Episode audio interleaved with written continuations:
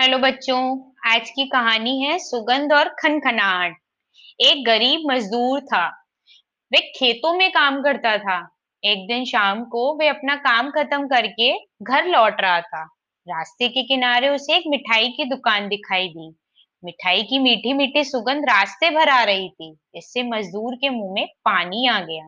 वे दुकान के पास गया, कुछ देर वहाँ खड़ा रहा और उसके पास थोड़े से पैसे थे। पर वे मिठाई लेने के लिए पूरे नहीं थे। वे खाली हाथ लौटने लगा, तभी उस दुकानदार की आवाज़ सुनाई दी। रुको, पैसे तो देते जाओ। काहे के पैसे? मिठाई के और काहे के? पर मैंने तो मिठाई खाई नहीं। लेकिन तुमने मिठाई की सुगंध तो ली है ना?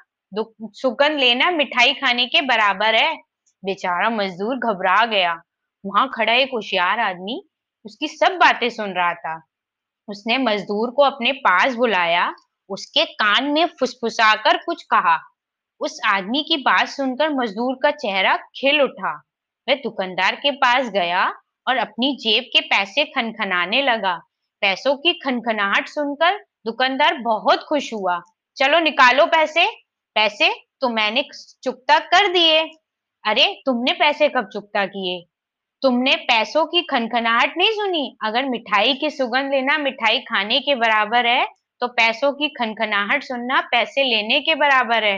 हा हा हा हा। वह गर्व से सर ऊँचा किए हुए कुछ देर वहीं खड़ा रहा। फिर मुस्कुराकर चला गया।